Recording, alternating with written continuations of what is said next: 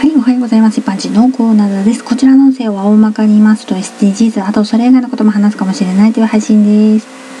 えー、誰もが加害者にもなりうるし、被害者にもなる可能性があるんですね。みんな自分が被害者になるかもしれないなんて思いもしないで日々生活していると思うけど、それはきっと突然起こります。想像してみてください。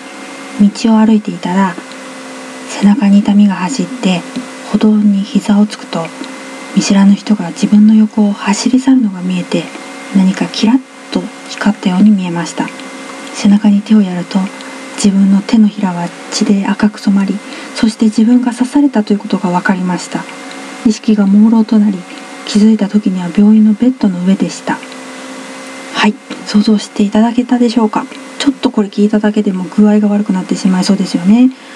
ある日突然通り魔に会うかもしれないバージョンでお届けしました。続きがあります。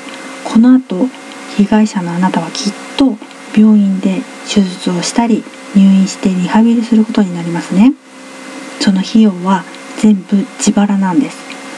治療によっては高額になるしリハビリが長引いて高額になる可能性もありますね。